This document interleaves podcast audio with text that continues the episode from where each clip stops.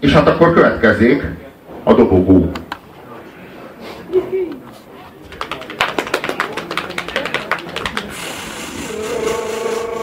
15-20% elélvez, én azzal már elégedett vagyok. Ez pedig a, ez pedig a Radiohead.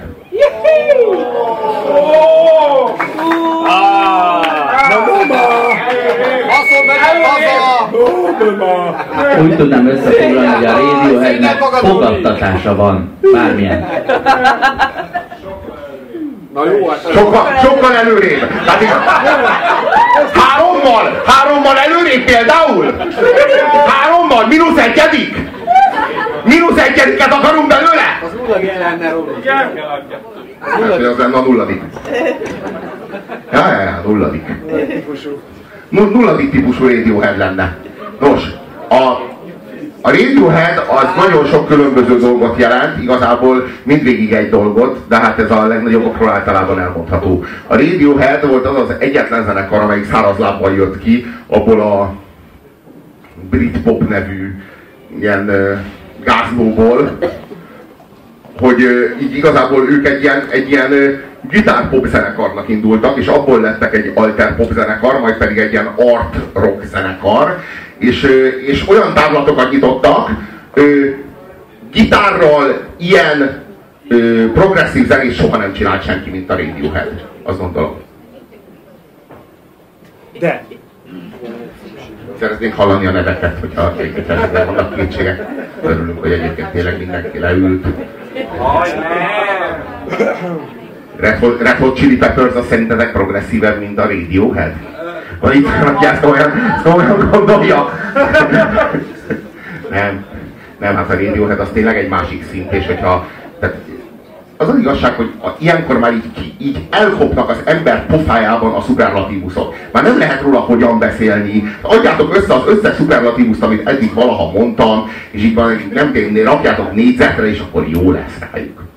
Nem tudom, nem lehet, nem lehet már itt, itt, túl, túl nehéz erről beszélni. Ők teremtettek meg egy olyan alter rockot, ami, ami pszichedelikusabb, és, és, és líraibb, és melankolikusabb, és fájdalmasabb, és erőteljesebb, és modernebb, és elidegenedettebb, mint addig bármi. Mint addig bármi. És igazából, amikor azt gondoltuk, hogy épp a csúcson vannak, és ez volt az OK Computer című lemez, az volt a hőszámukra csak a dobbantó. Mindenki azt gondolta, ez a 90-es évek legnagyobb lemeze. Tehát a, hát így a kritikusok legnagyobb részének a véleménye szerint a 90-es évek legnagyobb lemeze, legfontosabb lemeze, az a Radioheadnek az OK Computer című lemeze. Na, kritikusok. De hát a többségük, a, hogy mondjam, általában a, hát által, hogy mondjam, én is hoztam ezt a véleményt. Ismerjük azokat. Tudjuk, hogy, tudjuk, hogy, tudjuk, hogy kik ezek. Fehér kritikus vagy fekete kritikus? Sötét, kritikus, sötét kritikusok is így gondolják. Hogy mennyire sötét, hogy mondjam, olyan sötét és olyan olyan mélyre hatol le, mint egy ilyen pszichedelikus önismereti trip. Olyan, olyan, olyan érzelmi belső tartalmakat tud megmozgatni, olyan érzelmi csakrákat tud megnyitni, olyan... A kollektív tudatot nem, nem, nem. Még mindig már háromszor hangzott el, és még mindig nem mondtam ki egyszer sem. Nem a kollektív tudatalmatban. Ravasz. Szeretne szépíteni. Szóval, hallgassunk meg a, a, a, a, a, a, leg, a legfontos, a, az az érdekes, hogy a második lemezük, ami a The Band címet viseli, tulajdonképpen már szinte minden tartalmazott, ami a sikernek a, a záloga vagy a garanciája. Mégis a Radiohead is valami olyasmi, amit Magyarországon visszafelé ismertek meg a karrierjüknek a kisebbik részét az emberek. A Benz szinte mindenki később ismerte meg Magyarországon, mint az OK Computer. Egyszerűen, egyszerűen a, a pop, pop üzletág, illetve a, a kelet-európaiságunk következtében.